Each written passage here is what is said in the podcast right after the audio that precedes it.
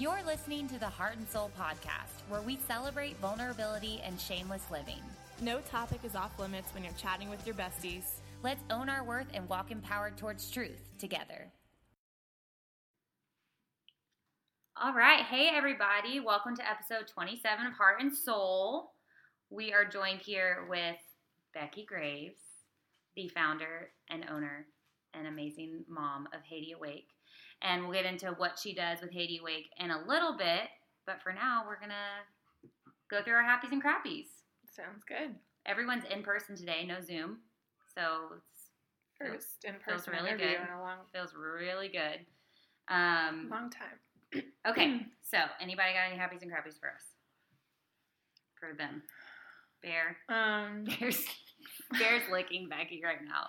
he's like in on this right now. Um, do you want to start? You want me to? Yeah, I think I, I think I can start. Okay. My happy, and this is a of of extension of last week, but is Patrick's in town. He's in our living mm-hmm. room right now, and that's awesome. We, sorry, I'm like adjusting the volume. This is like It's, it looks good to me. Okay, okay. So Patrick's in town. That's my happy. My crappy is I've been having a lot of stomach issues lately. So that sucks. It just Hmm. hurts. my stomach hurts. Like that's my crappy. It Yeah. could, um. So yeah. It's yeah. never fun though. It's never fun. I think a lot of it is due to the fact that I ate like a whole block of cheese this weekend because Patrick made a charcuterie board. Um, and it's like still in this part of Oh, my I think stomach. I saw your Instagram. Yeah, it was the most incredible charcuterie board homemade I've ever experienced. Yes. But it got me.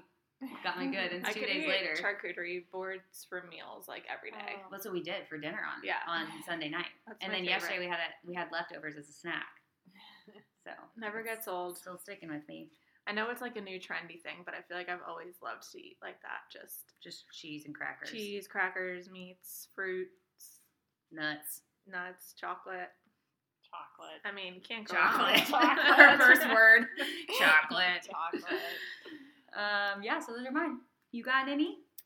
Um, yeah. So my happy is we went to Raleigh this weekend um, for my like other baby shower with family and friends in the, in that area, and it was really really fun. You look we got so beautiful. That Thank dress. you. Thanks.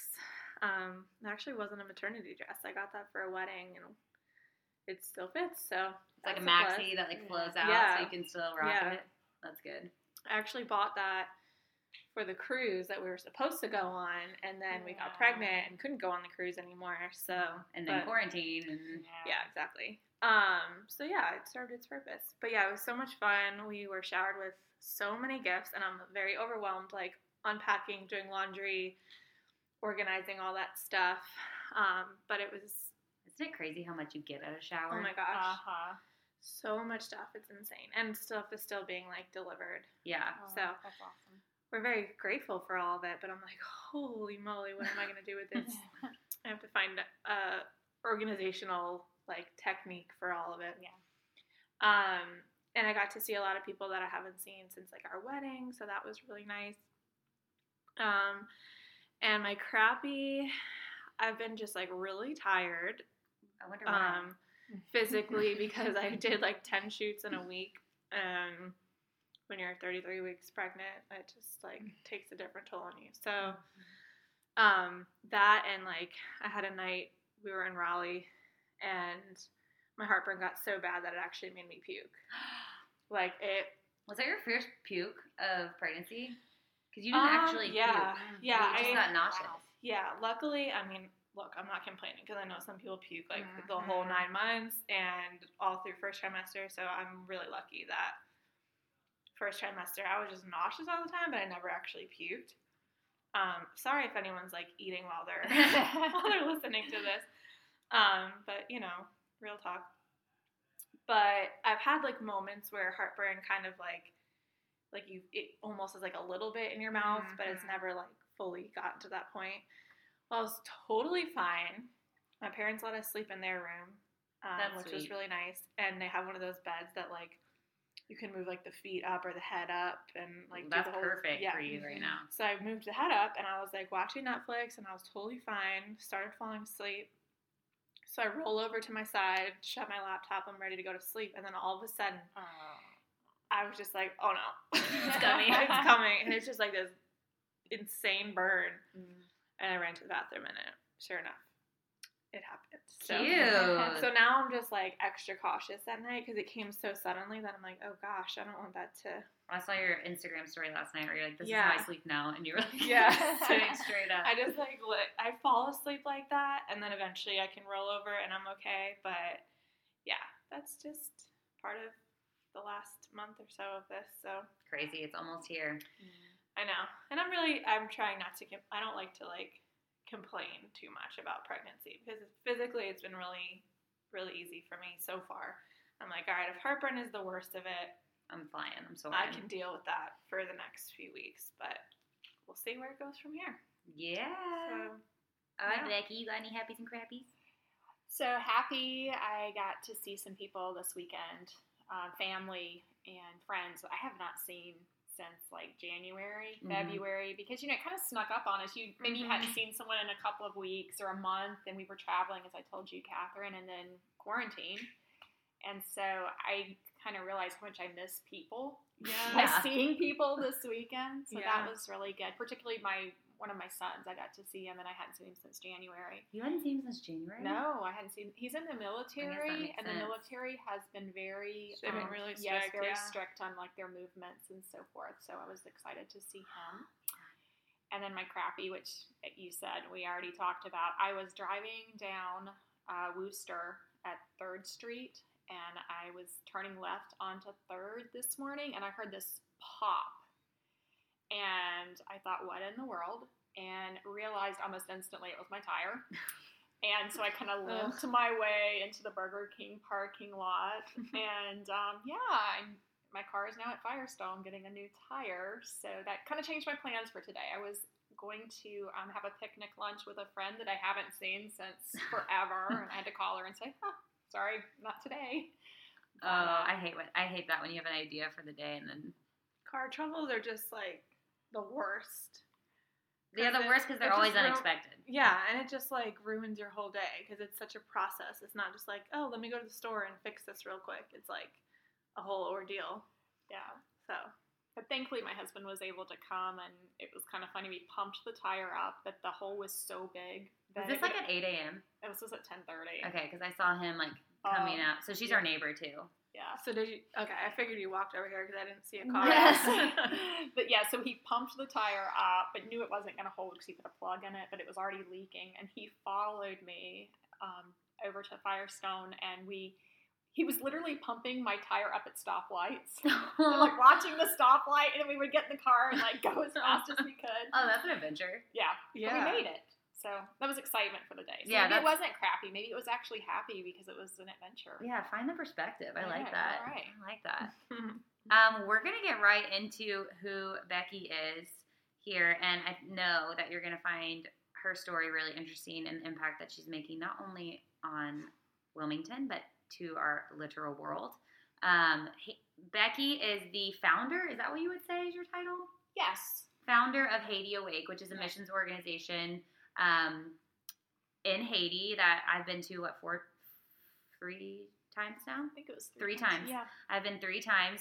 Um, she runs a children's home there, and they have 13 children. 12. 12. 12 now. Okay, 13 when I was there. 12 now. um, 12 children that she like really provides for um, through Haitians, which is really cool. She uses she is on a mission, and correct me if I'm wrong, to empower Haitians to make Haiti Yes. the best that it can be. Right. Um, and so we just want to kind of expand into that and also how you got involved in that um, because it's so near and dear to my heart. And I know that once our listeners hear your story and what you've done over there, they will be intrigued and want to figure out how they can be involved in this. So tell us about who you are and what you do, and then we'll get into the meat. All right. So, yes, I'm Becky Graves, and my official title is um, Executive Director of Haiti Awake. Um, I have been working with Haiti Awake since the fall of 2014 when we um, started Haiti Awake. I started Haiti Awake with a Haitian man by the name of Steve Durar. And we had worked together at another organization in Haiti. And as we had gotten to know each other and become friends and talked about our heart for ministry, our philosophy of ministry, we realized that we were very much in sync in what we were thinking and what we were envisioning. And so, um, yeah, in October of 2014, we launched out on our own and we have just been amazed um, in the five and a half years since then at what God's done and the opportunities and the wonderful people that we know, like you, Catherine. I, I don't know that I would know you apart from Haiti. Right. Wake. Right. Okay, I want you to go backwards to that Steve story because it's one of my favorite stories. How you were like in Haiti and met him and how it all kind of connected. Like, if you can go into a little more detail about that. All right, well, let's even back up before Haiti because I think this is important, especially like for your listeners. So, um, the person I am today is not the person I was 10 years ago. So, um, when I turned 40, almost 10 years ago, um, I, I think for most women, it's kind of a defining moment. Like, who am I? What am I going to be? My kids were growing up. I was doing that like life transition. And um, I actually decided to start running when I was 40. I didn't know that's when you started. Yeah. So um, I was my birthday that year. I had a birthday party, and I was talking to um, a younger friend who was in her 20s, and I said, you know, I wish I had like run a 5K, and she's like, I'll run with you. We can we can do this. So roughly two months later, I ran my first 5K, and then I signed up for my first 10K, and then I signed up for my first half, and a few months later, I signed up for my first full marathon. And that process, um, I think, really prepared me for Haiti Yeah. because I found out who I was in training. Yeah. Um, I a found lot out of time alone. Yes, and just that whole like digging deep, and I can do hard things, and I am capable. And I think sometimes when you're in the stage of life, you're both entering where you're you're young, you're married, you're a mom. It just you kind of lose yourself and you forget these things. So for me, I was kind of rediscovering. Mm-hmm. And so it was um, two months after running that first marathon that we took a trip to Haiti as a family for a missions trip and really didn't expect anything. I thought it was a trip, a one week trip. Mm-hmm. But that one week became something very significant. And I knew by the end of that first week I would definitely go back. I did go back um, a few months later with the same organization, and um, Steve and I started to get to know each other.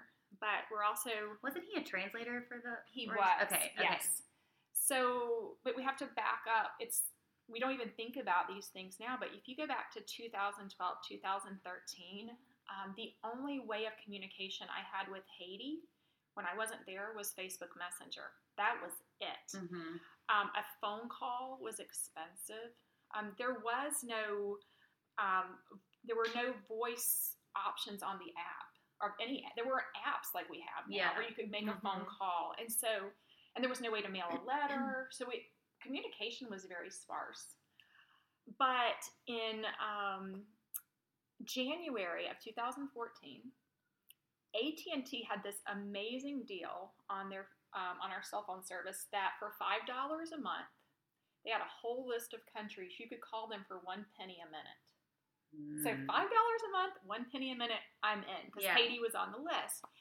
So got into the habit of kind of calling Steve, and we would talk, and those conversations started leading to things like what are like me asking him, what are your dreams, and what do you where do you see yourself in a few years? He had just gotten married, his wife was pregnant with their first baby, and at one point I asked him, why aren't you a pastor? Because it's just I mean, Catherine, you know him, it's Mhm. written all over him. Yeah. And he got really quiet and he said, How do you know that? And I said the same thing. I said, Well, anyone can see it. And he said, Well, only my wife knows that. I never tell anyone but my wife.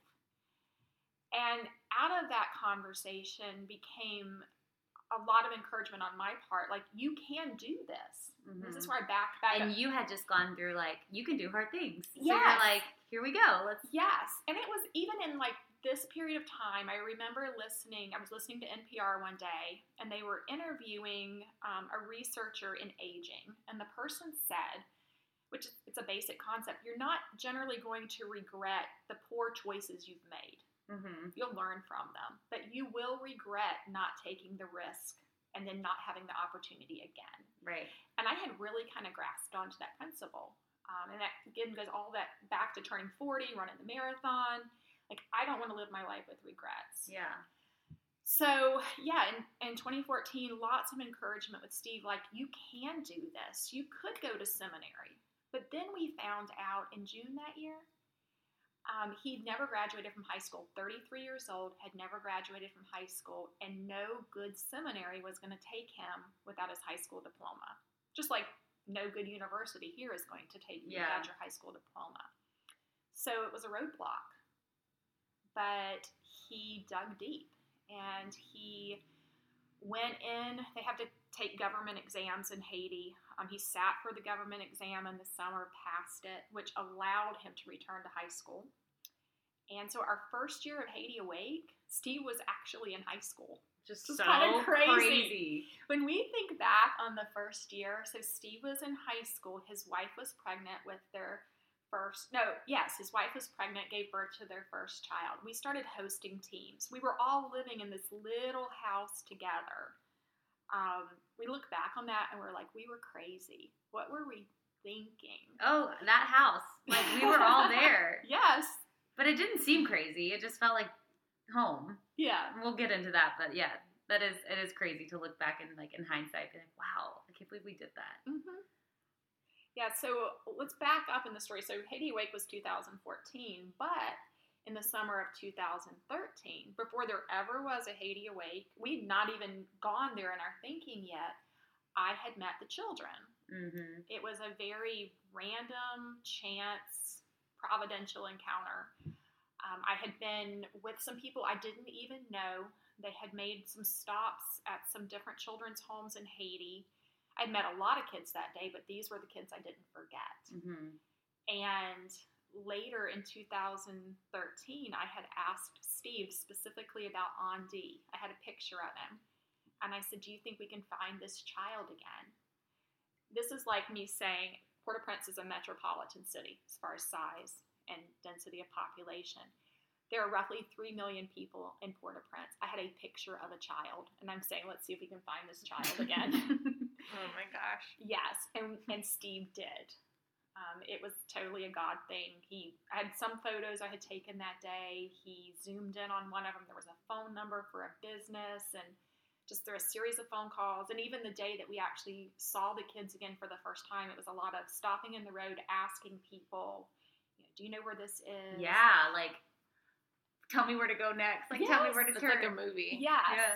So when we founded Haiti Awake, really the children weren't necessarily part of the plan. Mm-hmm. but we had a we had some ladies who wanted to come to Haiti with me with the very first group we had right after we started and we needed something to do. So I thought about the children. Why don't we go visit the children? And again, like the way everything has just come together and now they're so central to what we do and who we are. We can't imagine Haiti Awake without them. So when you started Haiti Awake, were what was your original plan with it?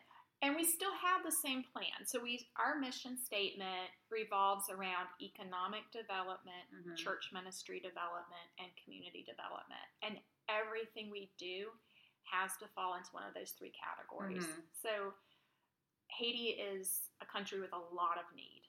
Um, there's always going to be someone that has a legitimate request. It's not that it's you know it's not real, but there are so many needs. Right. So we had to decide early on like, this is what we're doing. This is our road. This is our path, and we have to stay on it, and we cannot get distracted.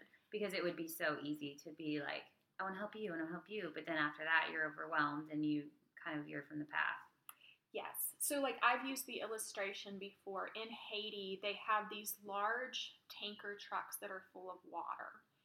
Um, many people do not have water, a water source on their property. So, these tanker trucks will come and they will fill cisterns or um, other type of water retention um, devices for people. If we have one of those tanker trucks, I don't know how many gallons, it's several hundred. Um, we could give a cup of water to how many people? hmm And if we stopped a truck out in the street and said, everyone come for free water, everyone would come because it's free. But we really wouldn't be impacting people's lives. Right. But if we take that truck and say, these are the people that God has called us to invest in. So we are going to be intentional with this water that we have and we're going to share it with them, not because we're excluding other people, but we're choosing to be good stewards of what we have, hmm makes all the difference. Right. And the way that you, which I love, and I think I had to learn the hard way from you, is the way that you um, take care of these children too, is you want to raise them up to be good, hardworking, Jesus loving Haitians. Absolutely. I remember my second time there, I think I, no, it was when I was with Michael, it was my third time. Oh, okay. And I remember, I think I asked you just like real quickly, and you probably don't even remember this. I was like, what would it take to adopt Kiki? And you're like, it's not happening. And I was like, but I want to. like, I, I want to give him a better life. And you were like, it's not happening. You don't understand. And the the rest of that week slowly helped me to understand. And it, my third time there, like, oh, this is why Kiki needs to stay Mhm. in Haiti. So kind of talk, go into that, like what you do for the children each day and how you're able to provide for them each day. Okay, so there are 12 children in our care. There are nine boys that live together at what we call the boys' home, the children's home. And they have two primary caregivers that are with them pretty much 24 7. That is Big and Wesley. And then we have three girls um, who live with Steve and Monishka's family now as foster children. And we have a, I would say, a network of child sponsors who each month support the children financially. Um, and that money goes into a pot. So if one of the children, for example, their sponsor drops out, we're not going to say, well, you don't get to eat this month Right. because you don't have a sponsor. But the children are treated equally, and we provide for their education, which coronavirus and political unrest, thank you, we had no school all year in Haiti. We think it was bad here in the United States. They lost their entire school year because of political unrest and then the coronavirus. It's crazy. But yeah, I think the boys went four days in September before the political chaos overtook everything, and they went for a few weeks in January, February, And then and then that. Corona. Wow. Yeah. Um, the um, we also provide for their meals, obviously, and that's been something that has been a great joy for me. When we first, when I first met the children, the man who had them in his custody did not take care of them. Um, we had a we had a lot of things we didn't know at the time. We know now that even though we were providing food, he wasn't feeding the children. He was selling the food. He was doing other things, and for the first several years i knew the children they were always sick they were always unhealthy they looked they looked terrible all Mhm. the time if you look at them now you just it's insane. it's night and day and sometimes i will have um, you were just talking about memories coming up on your phone i'll see an old picture and i think i forgot how pitiful they were Yeah. because they look so good now Even the first year we were there. Oh yeah, and they weren't in our custody either that first year when you guys were there. Um, we were just really starting to walk with them. So um, a monthly sponsorship helps provide for their food. It also provides for their health care, which has again just gotten so much better. All the kids even get a vitamin every day now, which is huge, and and they get nutritious food. We've gotten beyond just beans and rice to including broader food choices, which Mhm. for their health. Um, it provides obviously for their care. Um, it's not big in uh, Wesley don't just stay with the children and take care of them out of the goodness of their hearts, though I think they would. If Yeah, it came down to it, they absolutely would. But we do compensate them. Um, the children have a ho- both houses. We help provide for their rent. Um, we provide everything, literally everything that they have, Mhm. everything that they need. And then we have, like I said, great sponsors that walk with them financially, but also walk with them in prayer. Mhm. Um, we have sponsors that um, send care packages to the kids. That's been one of the things we've really been encouraging through the quarantine because the kids, our kids, have not left the property since March.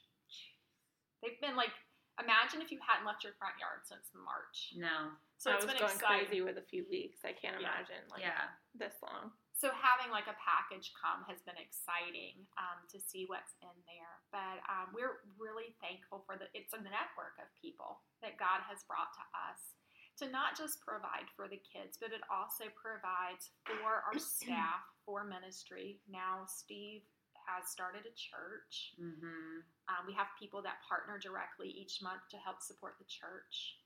Um, we have um, people that give very specifically in other ways. And then, as you said earlier, like it for me, I'm the facilitator. I'm that link between the Americans who want a face that they know and trust to a staff that I know and trust. And they administer the programs, they administer the funds. We're in Mhm. constant communication. Um, but they're the ones that know their country. Yeah, I think that's what I love most about it is I had been on a few short-term mission trips prior to going with Haiti Awake, and most of the staff at the orphanages or the organizations that I would go to were American. And so Mm-hmm. I would be like, we need to give them jobs. Like we need to. Give them an opportunity to lead in their country. And I think it's so cool that you do that. Like paying Wesley and and Big, like that's huge. And they feel not only empowered with financial return, but also like love and care Mhm. and relationships that they would never experience. And then by them feeling like a leader in a certain pocket of their community, they can go out and be a Mm-hmm. leader elsewhere in the community, which I think is the coolest part. Yeah. And I think that was something I didn't understand with the Kiki thing. well, I'll go back to that because I think it's a common misperception. Um, I'll I'll go on the record right now to say, do I believe anyone should go to Haiti and start an orphanage? Absolutely not. You are harming. You are not helping. Um, most children in Haiti that are in an orphanage, they have a parent, a living parent. Um, in our situation, even when we took custody in 2017, I had every intention of sending the kids home until we started making home visits and realizing, and realizing that just like you cannot come here to New Hanover County and take every kid out of foster care and send them home. Now, is the goal of foster care family reunification? It is. That is the goal hmm of foster care, but it's not always practical. Um, we, as we started learning the children's stories and getting to know them, um, we realized that very few of them had a place to go back to. Things were just so broken. Maybe if they had never been broken in the first place, but they were so broken. But we'll go back to Kiki. We found out we met his mom, hmm and I I really thought that he and his sister Witcherland would go back to live with his mom at some point. And she was working for us. She was coming in doing laundry every week. Um, May of last year, I was there for two weeks. Saw her every Friday and Saturday when she came to work. I remember the last time I saw her. She was leaving after work on a, a Friday, I believe it was, and I said, I will see you in April. I'll be back in less than a month and I love you and I can't wait to see you. That was the last time I saw her because roughly three weeks later, she woke up on a Saturday morning not feeling well, called off of work. She had a stroke. Mm. Um, on Sunday, her condition deteriorated and then she passed away. So um, that was hard. Yeah. And was hard. just because I love Kiki and Witcherland so much, what was that like for them? Like, did they did they piece together like this is my mom and my mom has died, and what was that like for them? That was that was for me one of the hardest things emotionally I've had to do in Haiti because we had been working on restoration. And so she had been very much a fixture for the, the last two years in their lives. She'd been coming to do laundry. They knew Yeah, she was her. coming on Fridays and Saturdays. Um, she, I remember her as being very generous with all of the children. She wasn't just a mother figure to, to, her two biological children, she cared for all of the children. And so losing her was a loss for everyone. And the kids had already suffered so much loss. Um, the day of her funeral, um, we went very small funeral. If if Haiti Awake had not been there, there would have been maybe five people at her funeral. Mm. Um, but we went and you know, kids are crying and everyone's trying to keep it together. And I just realized like it was a very, it was a very real thing. It was a very raw thing to think about the fact that that they had renewed that relationship that had been broken and now it was gone. And yes, um, that night after the funeral, I went in to Witcherland. She was in her room. All the other kids were out in the main room, and she was in her room and she was in her bed crying. And I asked her, Do you want to be by yourself or do you want me to be with you? And she mm-hmm. said, I want you to be with me. And I said, Do you want me to sit on your bed or do you want me to lie next to you in your bed? And she mm-hmm. said, I want you to lie next to me. No. And I had that. There are just some moments I have in Haiti where I just am like, God, thank you for the opportunity to be here in this moment Mhm. because that night, the only person that would have laid with her and held her while she cried was me. I was just, It- I, And the, you're a woman, and you have that like Exactly.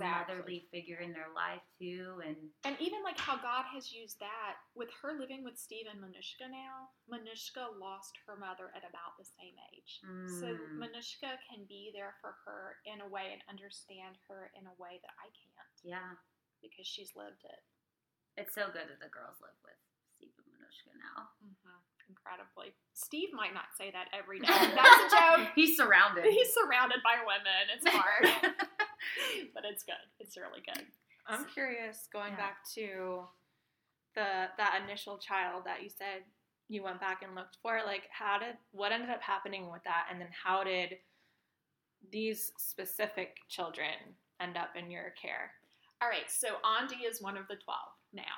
And um, Boss man. boss man, he's a mess. I'm telling you, I, we, um, with him, when we first met him, we thought he was so quiet and so well behaved.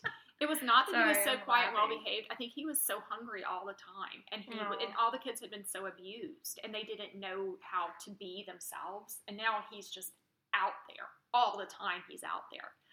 I'm pulling up pictures so you can see. Yes, I'm not like he's great. Um, but they, we sort of just engaging actively with them as we could in the beginning of Haiti Awake, and then in so we started Haiti Awake October 2014. That's Andy.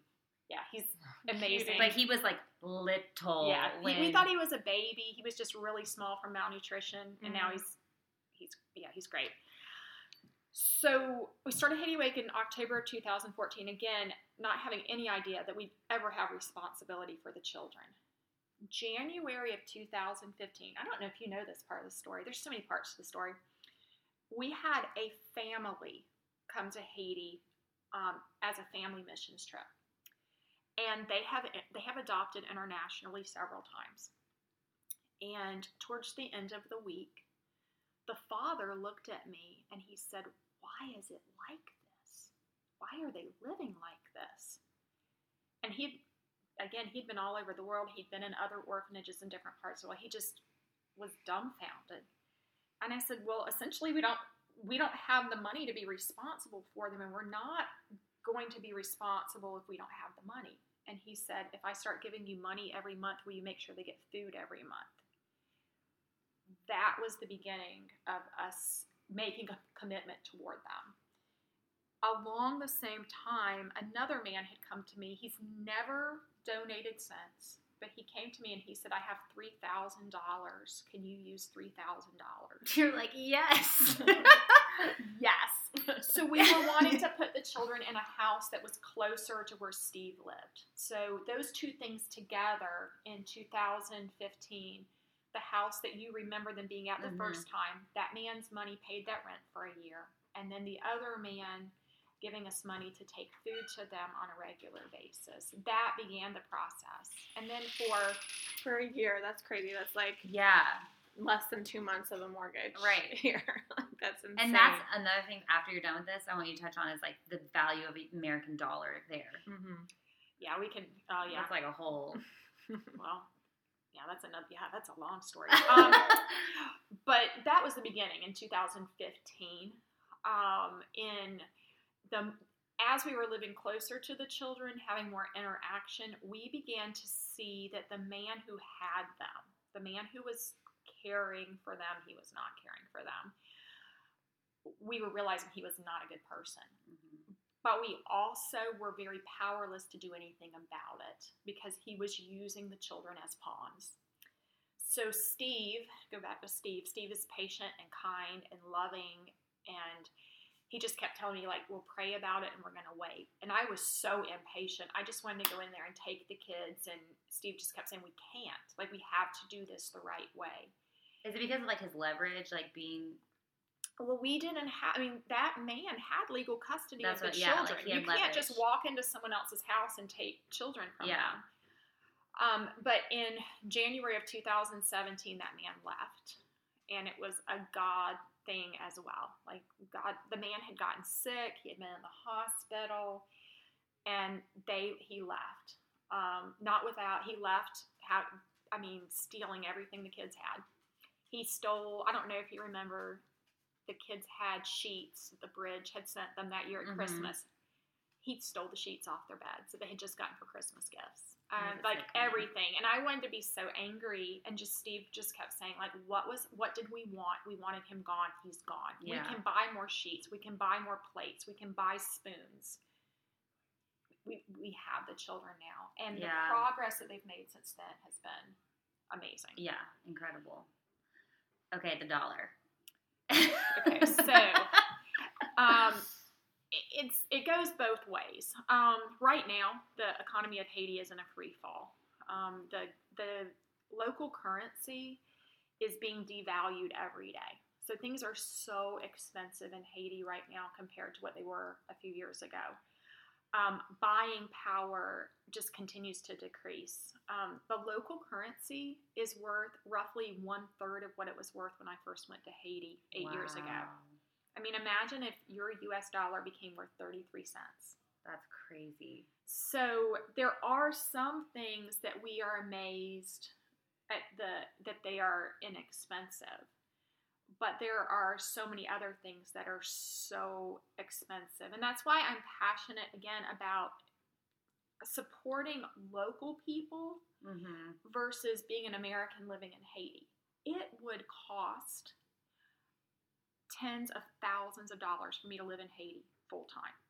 And that's not even living big, that's just having what we would consider basic. That's not even having electricity or running water. Mm-hmm.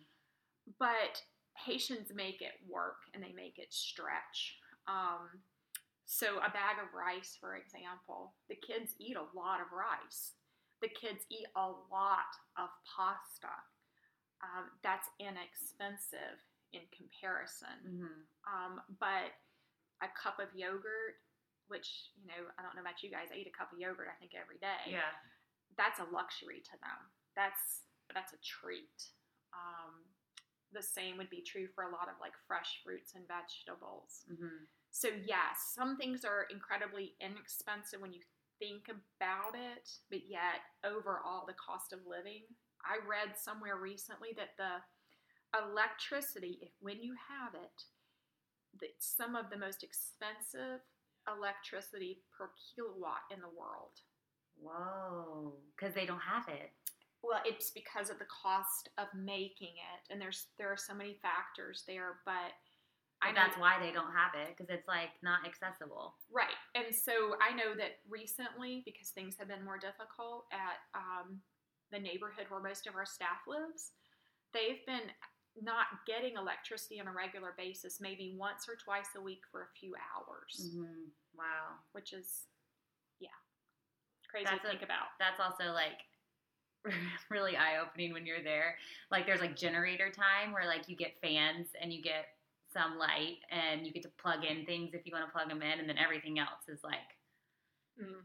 And, no and electricity. and recognize that's an American thing. That doesn't happen when we don't have I American know. guests. Like that's not normal life for a Haitian. Um, but also what I meant by the what I meant when I asked about the money too is like our dollar can go so far Oh yeah in Haiti. So like donating thirty dollars a month can feed a kid for the whole month. You know, so Yes. it's like yes, and that that's that's where it's like everything together. Like for us, there's no one person that is supporting Haiti Awake. Um, I was listening to another nonprofit talk recently, and they said sometimes we think that I have to be able to give a certain amount of money every month to make an impact. And that's not true. Like, it's all of those small donations that come together Mhm. that actually make things happen. And there's a woman, for example, um, she knew someone who came on a trip with Haiti Awake three or four years ago, and she set it up as a recurring donation on PayPal. It is $10 a month.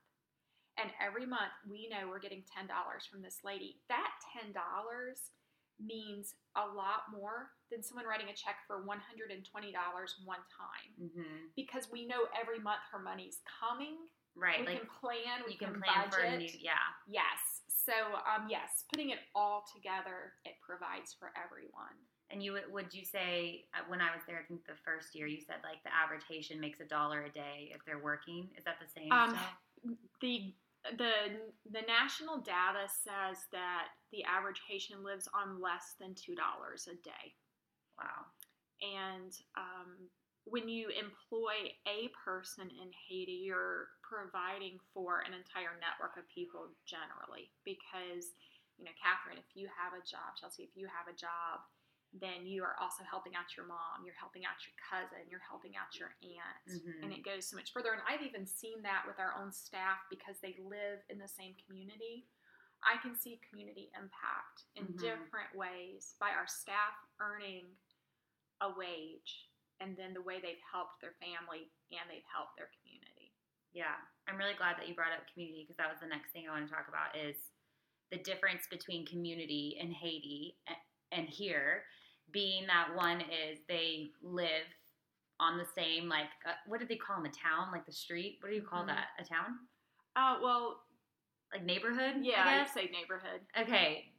They all live on this same like road and their houses go off into like little nooks and crannies but they're all like family. So like everyone on this whole neighborhood knows each other and and communes with each other and gives to each other and eats together and it's like a different sense of community than you would experience here in the US where you're in your home all day maybe you see your friends on the weekend or you go to church on Sunday Mhm. it's like very much doing life together. How has that changed how you do community now?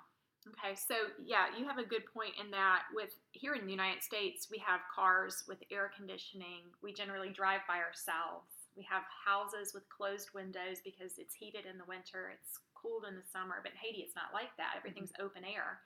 Most people don't have a vehicle, so they're walking in the streets. Every the houses are open. Um, people don't think anything of just stopping by. There's no Mhm. necessarily calling ahead. I'm coming.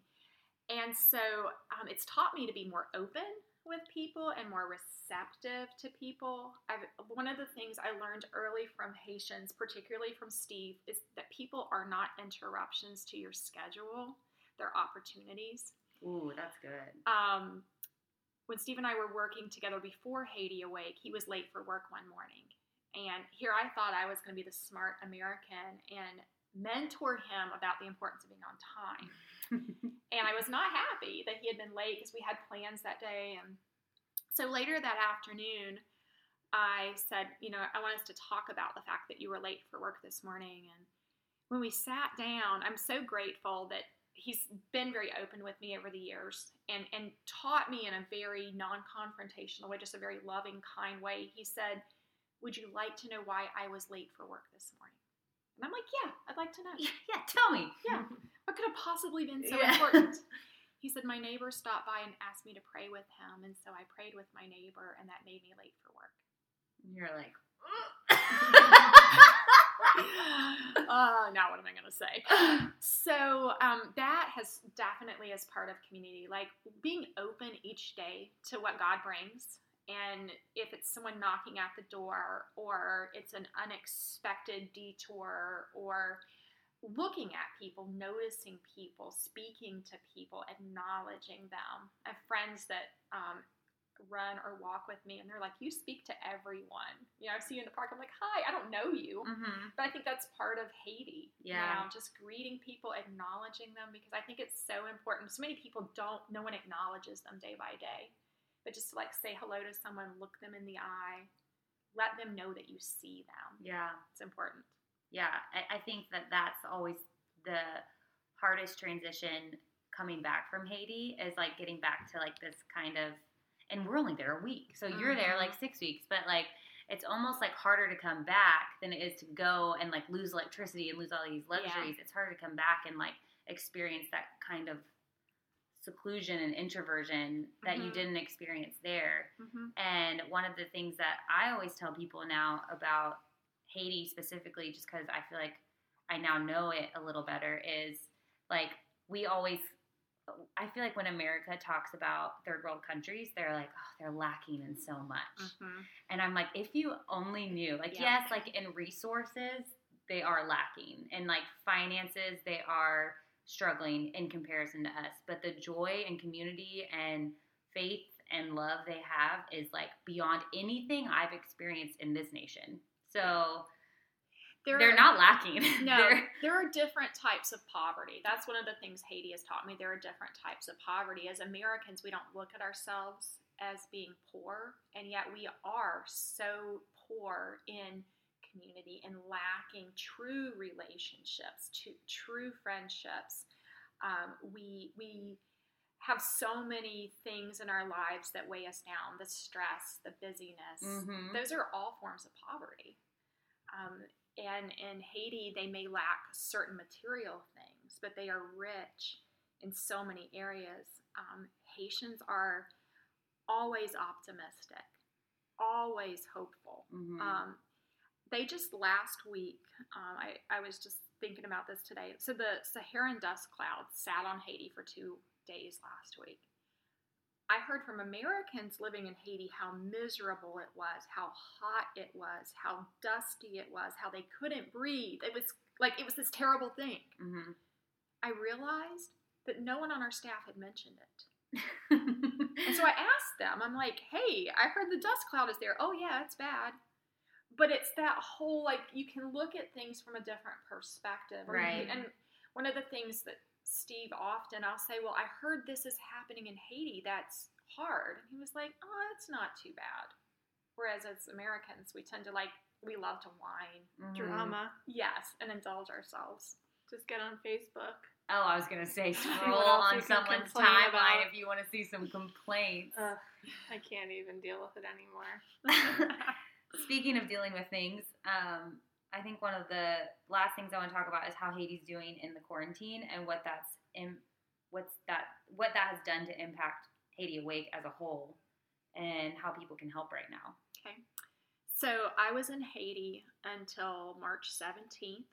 And on March 17th, when I left, I left knowing that it might be a while before I could go back. Um, I spent that day looking at everyone and everything just in a different way. Like, what if I don't see you for a year? What is that going to be like? Um, it was two days after I left that the president of Haiti um, confirmed their first two cases of coronavirus and closed the borders to all traffic, both coming and going.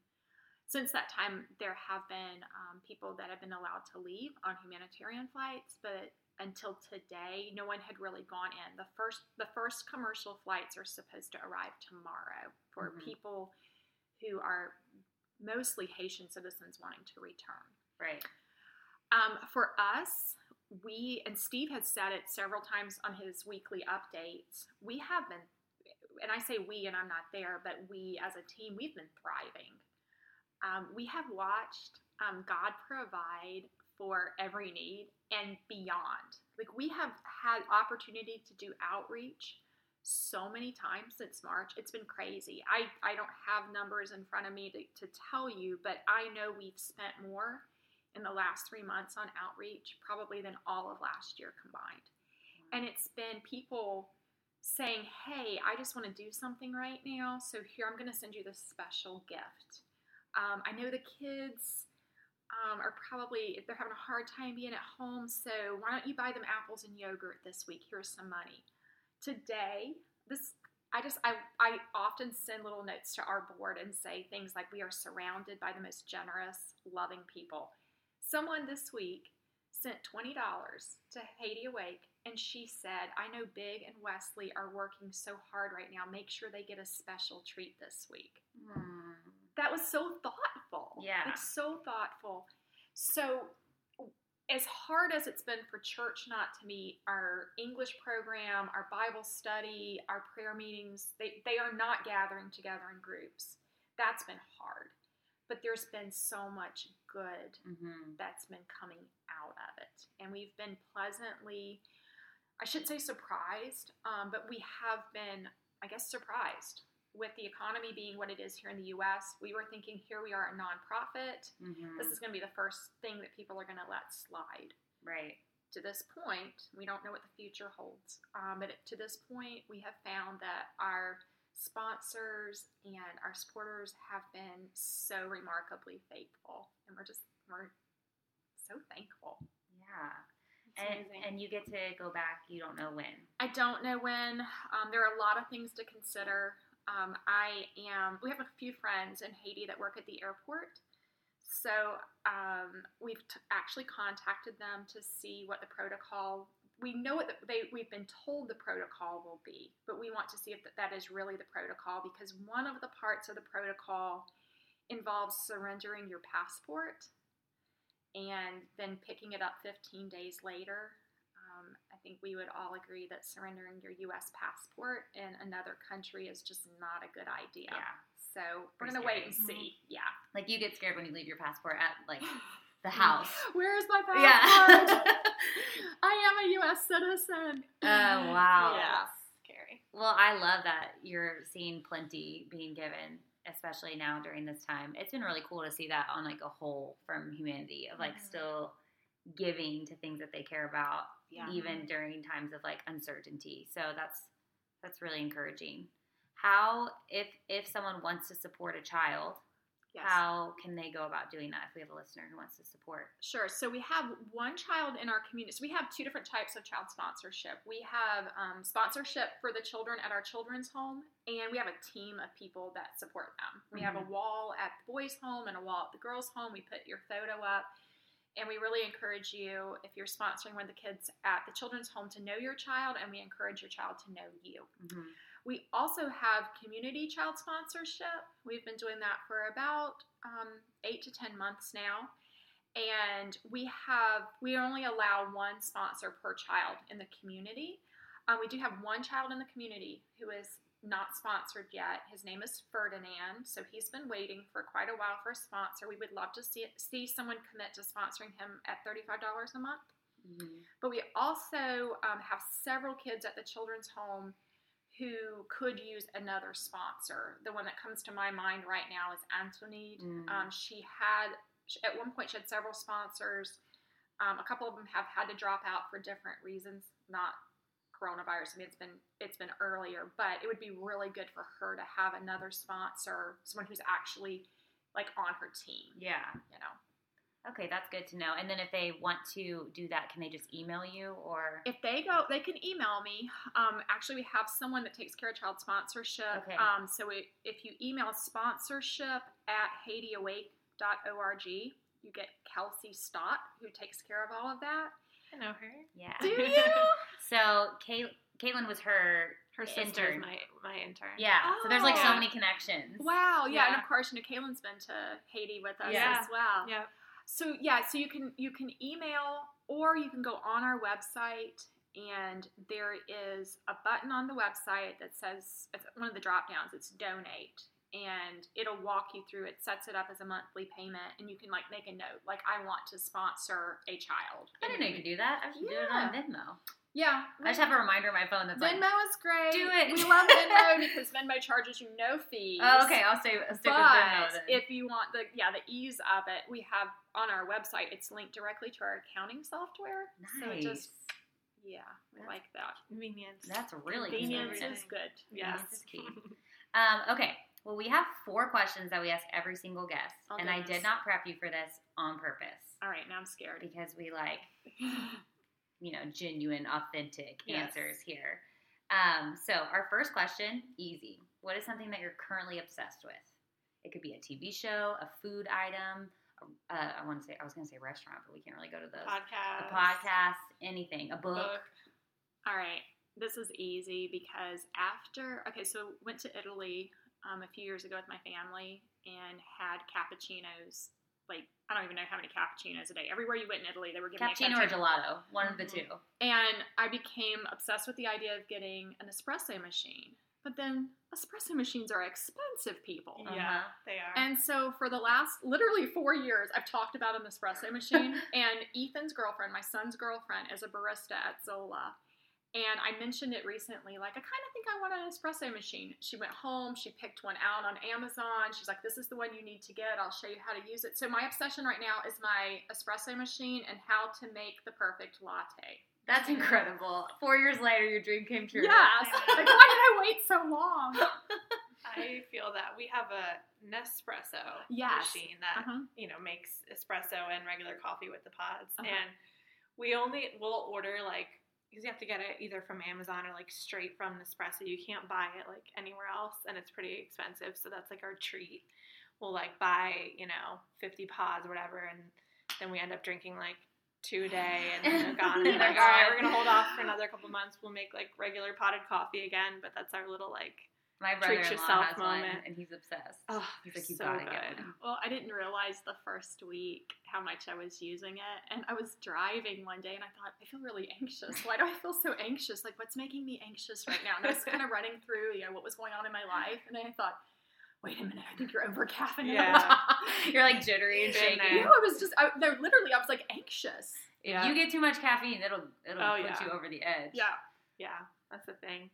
All right, next question. I feel weird asking this question these days, but at the beginning of the year it was very hopeful. What is something you're looking forward to in the rest of the in the rest of 2020? Oh, Okay, that one's easy for me too, because I'm looking forward to being able to go back to Haiti. Mhm. I told Catherine I was looking at plane tickets today, and it's just a matter of getting the airport back open, finding out what the protocol actually is. Yeah. Right? So, yes, I'm hopeful that unlike on March 17th, when I thought it might be a year, I will be back in Haiti by the end of 2020. Woo! I hope Yes. so. That's awesome. All right, next question. And this is usually the hardest for people to answer, but I feel like you'll be good at it. What is something that you love about yourself? Whew. Okay, I don't like to talk about myself like I and things know, like that. I know. um, I I believe that I'm a good listener when people talk to me. I was telling my husband this morning. This just happened yesterday. A doctor's office called me to reschedule an appointment, and the the call turned into the nurse, like telling me all of her problems. that's my life. I'm the person that's sitting on the airplane. I travel a lot, and people will like start a conversation, and by the end of the flight, they're like, "I've never told anyone this in my life before." You're like their therapist. yes, and I that That is I'm. I'm glad to be there for people, and I don't think I always was that person. I think it's something that was always in me, but I feel like it's something that God's developed in me, and so yeah. Yeah, and just to encourage you in that, like, I think uh, one of the reasons you're able to be a good listener is because you're super intentional. Like, you'll, I think of this story a lot now during quarantine, but in the beginning of quarantine, you said, I just asked someone, was it IHOP or McDonald's? At IHOP, yeah, And you were like, how are you? Yeah, And no one had asked her that. yeah. And even just being intentional, asking someone, like, how we are talked you? about that on the podcast. We did. I think Yeah. we did think address it. That was Becky. Important. we, Yeah. And that's super important. I think right now. Okay, so before I came here, I needed to travel arrangements. I had to call American Airlines, and when the both people I talked to, I talked to two different people. I started the conversation with. Whatever answer you give me, I'm going to be okay with it. I'm sure a lot of people are being rude with you right now, and I'm not going to be rude. And both times, the person was like, Thank you. Thank you. And at the end of the call, both times I just said, like, I, I sincerely hope you have a good day. And I'm not just saying that as like a goodbye. And they were like, thank you. So, Yeah, see, that's like an extra like step of intentionality that a lot of people don't like follow through with. So you're very intentional. I always like appreciate that when I get off the phone with really good customer service reps who like genuinely ask how you're doing or just they're just pleasant. You're Yeah. like, thank you for not giving me a hard time or just Yeah, being kind of it's a game changer. It's all that all about community. You know? yeah. loving yeah. people. Mm-hmm. All right, last question. Um, if you could tell women one thing today, what would that be? Um, Are you talking like younger women, older women, Well- anybody? you're I'm probably like the oldest guest you've ever had on your podcast. Actually, probably no, you're not. Uh, okay, good. No, you're not. Are people older than me that you know? Yeah, Awesome.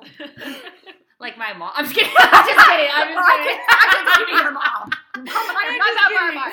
I'm just kidding. Um, no, like our listeners are, I would say, 99% Yeah. women, and they range from anything ages high school to Chelsea. Our parents listen, so Mhm. All generations of women. I think one thing that one of the reasons why we started this podcast is because as women, although we do enter different seasons of life, we can all connect on the fact that we're women and we have the same like emotional hurts, Mhm. nurturing hurts, just like we feel the same body image issues. Like we're all kind of connected in that way. And so something to encourage women. All right. Well, then I would say, and I think it ties in with several of the things that we've said so far be vulnerable. Mm. Because we all know it when we can be vulnerable with someone else, then they feel like they can let their guards down and they, they can be vulnerable with us. And I think like we grow. And when we when we allow ourselves to be vulnerable, we're gonna be hurt. Like, Yeah. people are going to be people and they are going to let you down and they are going to disappoint you but they're also going to surprise you. They're going to amaze you. Mhm. Um, and there's so much that we can learn from hearing different people's stories. But I think many times it starts with that being able to share a piece of yourself Mhm. and put it out there and be vulnerable. And back to the word you use, being intentional. And it's, I love the fact that you use that label because I do a word of the year each year. And my word of the year three years ago was intentional. Oh, So my that's word three years ago was intentional. My word um, two years ago was wholehearted, Mm. and my word this year, back to your question, was hope. And um, so yeah, and it's on your necklace. it's on my. Ne- I don't. I I bought this necklace in Haiti, and I rarely take it off. I know think you're took- always wearing it. Yeah.